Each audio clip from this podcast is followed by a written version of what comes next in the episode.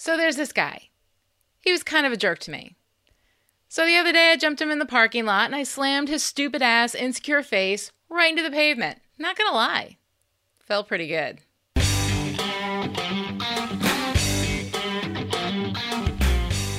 Hi, and welcome to Still Pretty, a vlog and podcast about Buffy the Vampire Slayer. For those of you watching the vlog on YouTube, hey, great to have you here. For those of you listening to the podcast, I just waved at the vlog people, and right now I'm waving at you too. I'm story expert Lani Diane Rich of Chipperish Media, and we are here today to talk about Help, the fourth episode of season 7. Help aired on October 15th, 2002, and was written by Rebecca Rand Kirshner, with Rebecca Rand Kirshner as executive story editor and Drew Z. Greenberg as story editor. This episode was directed by Rick Rosenthal, who also directed the season 6 episode Normal Again. Help is a strange episode. It's both written and directed slightly outside of the Buffy house style, but the concept of a house style for Buffy is ceasing to have much meaning as we move into a new space for the show and it evolves into something different. Help functions more like procedural, an episode of Veronica Mars or Law and Order, as we follow our heroes trying to solve a mystery, chasing red herrings down blind alleys as the clock ticks. Only instead of trying to solve a murder, they're trying to prevent one. And while the episode is proceeding, it's also dabbling in philosophy, asking questions and giving complex answers that might not be answers at all. After all, the value of philosophy isn't the answer itself, but how you arrive at it, the twists and turns through a labyrinth of possibility until you find yourself at something that you think might be a terminus, or it might just be another path back into the heart of the puzzle. All right, let's get into the weeds. In Help, a student named Cassie Newton tells Buffy that she's going to die and that Buffy can't do anything to stop it. I know you'll try to help, Cassie, I don't understand what you're saying. but you can't. Okay? Willow visits Tara's grave, and even people who are watching different TV shows burst into uncontrollable tears. That's me. Buffy enlists Xander, Willow, and Spike to help while Dawn befriends Cassie to do some undercover sleuthing. Guys, I'm telling you, I'm liking Mike Helgenberg for the perp. An entitled douchebag named Peter tries to sacrifice Cassie to a demon on the promise of infinite riches, and the only flaw in this episode is that the demon bites him in the shoulder and not in the ass. Although, possibly that might have been too on the nose. Spike remains tormented in the dark bowels of the school basement, wrestling with his past and possibly other things. Don't let him hurt the girl. Despite being saved from Douche Peter and his excessively flammable demon, Cassie falls to an undiagnosed heart condition, thus presenting a Calvinist view of predestination and severely bumming everyone out. Then she was gonna die no matter what, wasn't she? It didn't matter what you did. And the next day, Buffy goes back to work, because that's what a hero does. We open this episode with a quick cold open that doesn't have much of anything to do with anything else aside from it being another night on the job for our Scoobies. It also feels a bit like a nod to the past, with Buffy bringing along Xander and Dawn to stake out a funeral home. We haven't spent much time in funeral homes or morgues, not since the early seasons, and it feels less like a random moment and more like a deliberate callback. Am I giving it too much credit? Maybe. We go from there into Buffy at work, settling into her counselor position, and for someone who has had very little training and only one psychology course, which was taught by a power mad fishwifey Harridan, Buffy's doing a pretty good job.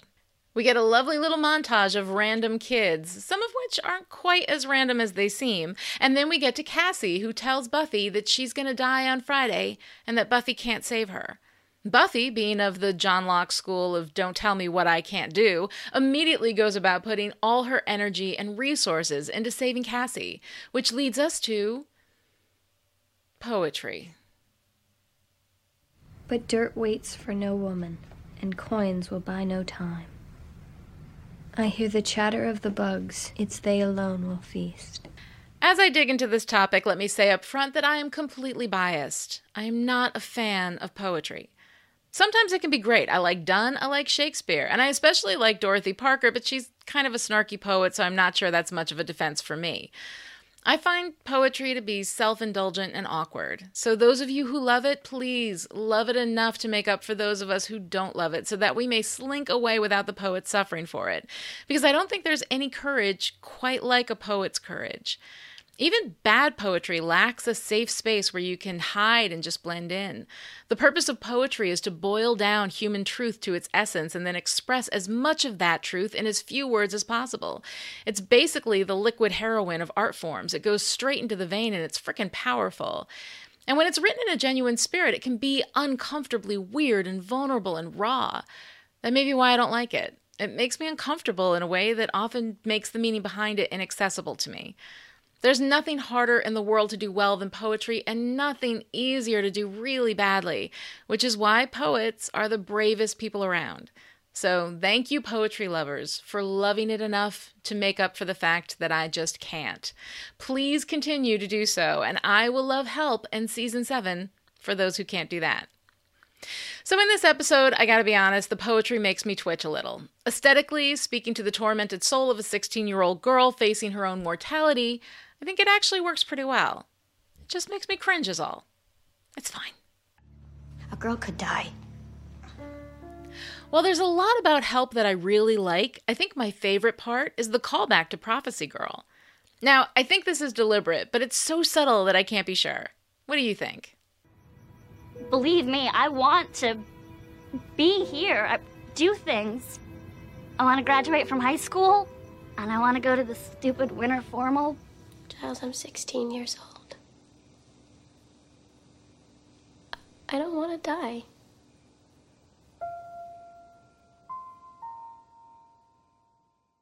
Maybe it's on purpose, maybe it's not. But Death of the Author, baby, I see a connection and it's kind of awesome. Of course, Buffy identifies with this girl. She's 16, she's fated to die, and she doesn't want to. And here we are in season seven, referencing the most powerful moment of season one, weaving strands from the past into the fabric of the present. We do this throughout season seven, and I don't know. I don't think it's my imagination. I think it's purposeful. And I think season seven is possibly the most purposeful season of Buffy we've had, with maybe the exception of season five. And I think it's pretty damn awesome. Friday I'm gonna die. Some things I just know, I, I don't know how, I just do. Any story about precognition instantly brings up the question of fate, of a set way of things, an unalterable future. Even though Buffy and the gang manage to save Cassie, she dies anyway of an undiagnosed heart condition. So she was meant to die at that moment in time, no matter what. But what came first, the fate or the vision? When Peter is holding the meat cleaver to Cassie's neck like a ritualistic drama queen, he says that they chose her because she was all dark and suicidal. But she wasn't suicidal. She started contemplating her own death when she had the vision of the future, in which these guys had already chosen her.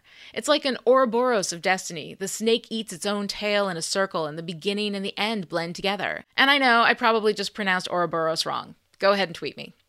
There's also the question did they change the future? Cassie saw the events of her death, the coins, the date, but she didn't seem to know exactly how she would die. She said that she knew that Buffy would try to help, but Buffy wouldn't have if Cassie hadn't told her about it. So again, Ouroboros. Was Cassie going to die by the hands of Peter and his demon raising cohorts, or was she just going to have that experience right before the heart condition got her? And the connection to the coins and the ritual were just coincidence. Buffy was always going to try to save her, and Buffy was never going to be able to save her. There's an episode in the second season of Angel, Epiphany, in which Angel makes the ultimate philosophical statement about the show. And even though it's a very Angel thing, I think it fits in well here.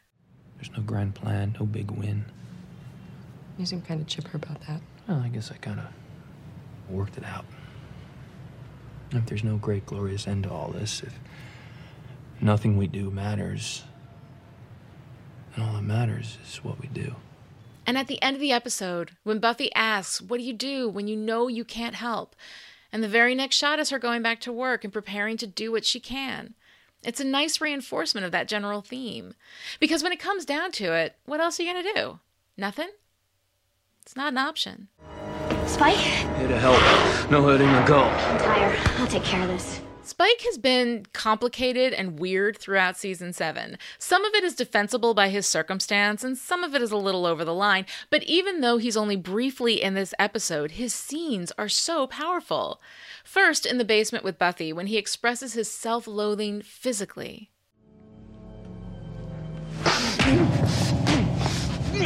Spike, stop it! What did you do? I hurt you, Buffy. And I will pay. I am paying because I hurt the girl. And later, when he suffers through the effects of his chip as he takes down the entitled douchebag.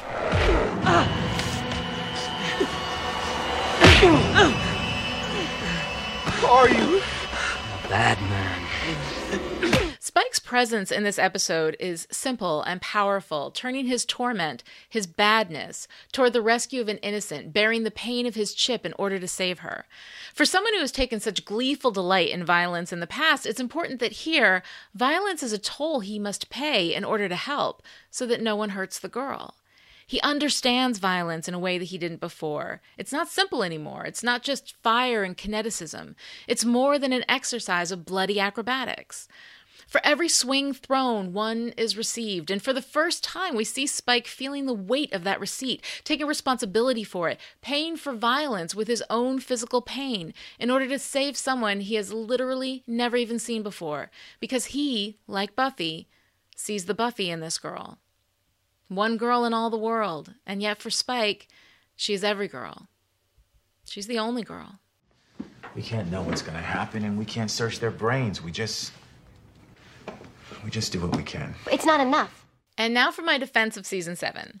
A couple of weeks ago in Beneath You, I gave a point to the season 7 haters. That was not a great episode. But Help is legit, y'all. Help is on my side. Now, I know, Help is different. It's not living to the letter of Buffy, but rather expanding the spirit of Buffy. And I can see how some people could be put off by this. Where is my show? The show that I'm used to. Sometimes change and experimentation can go south on you. It's why I really don't like the season 4 finale, Restless. It's just not Buffy to me. It felt weird and self indulgent, kind of like poetry. Help doesn't feel weird and self indulgent to me. It feels like it's deliberately reaching towards something, living and working within very clear, if very different boundaries, transforming from a very cool caterpillar into an unexpected but beautiful butterfly, still holding the same spirit but doing different things, living a different life. See? I can be poetic too. Nah, I really can't. That'll do it for today. Remember to visit Chipperish Media at chipperish.com for more great podcasts. And speaking of great podcasts, Still Dead, the Angel podcast, will start production when we hit our next stretch goal on Patreon. Visit patreon.com slash chipperish for more information. All right, I have a few spoilery thoughts from the episode that I want to hit on. So if you've already seen all of season seven, hang on after the show credits and we're going to talk for a bit. For everyone else, I'll see you next time with my thoughts on season seven, episode five, Selfless. Until then, stay pretty. Still Pretty is a Chipperish media production and is entirely patron supported. To find out how you can keep us in production, visit patreon.com slash chipperish.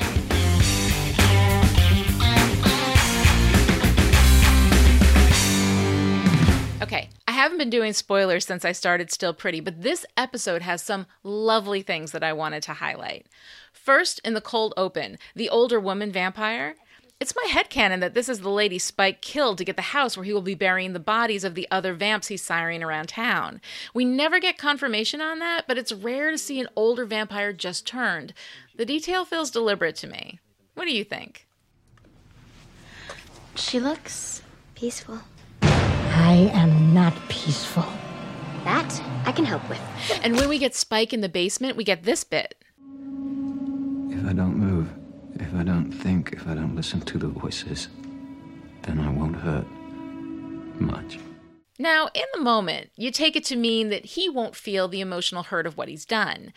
But what if he knows what's going on on some level? What if it means he won't hurt others much?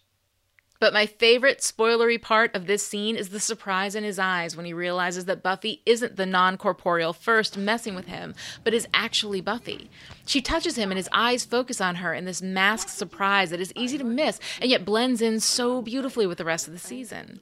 And it makes sense that in an episode about precognition, we'd end up with Cassie telling Spike that Buffy will tell him. What she will tell him is unclear at this point, but those of us who have seen all of season 7 know that she tells him she loves him. So Spike's bewilderment as he looks at Cassie is even more heartbreaking because he can't conceive of what Cassie is talking about. In a million years, it would never occur to him that Buffy would love him. This is also the episode where we first see Sarah Hagan, who will play Amanda, and we will later discover that she's a potential in episode 12, Potential. Now, I love Sarah Hagan for a lot of reasons, and one of them is superficial. I like that she seems real. She's beautiful and smart and capable, but unconventionally so. Now, I know how sexist the idea of unconventional beauty is because it always seems like a backhanded way of saying weird looking. And it's also something that we say about women and never about men because men have always been allowed to be unconventional in their looks and it didn't matter. Charm, intelligence, wit, these qualities have always been valued in men and hardly valued at all in women. But here's the thing it's terroir which I can't pronounce because it's French, but whatever. What it means grapes carry the flavor of the ground that they grow in. And if you're an American like me, we have grown up in racist, sexist ground, and so has our media. We have to acknowledge it first and then fix it bit by backbreaking bit. I like that Sarah Hagan's unconventional beauty is represented here, and that those of us who are unconventional in our beauty can see ourselves in a show like Buffy. Diversity and representation is a war happening on a thousand fronts, and if I have to traipse into sexist territory in order to point out that I'm appreciative of the celebration of a person and character who has different qualities from what we usually see, then okay, I'll do it. Of course, our only prominent black character is still required to be uncommonly beautiful, and maybe it's wrong of me to love and appreciate how beautiful he is. But he's not just pretty, guys. Just pretty is boring, and I have no time for that. DB Woodside is also smart and strong and tough and charming, and you can see all of that in addition to the pretty. And honestly, I'm just glad we're getting some diversity this season, even though our single Asian representation is stereotyped and comedy muled, but that's a complaint for later on. Baby steps. No one gets anywhere without taking baby steps first. And now my spoiler section just went off on a wild tangent, but hey, apparently it was always predestined that I would do this, so it's not my fault, right? Isn't that how it works? Fucking Calvin. See you later, guys.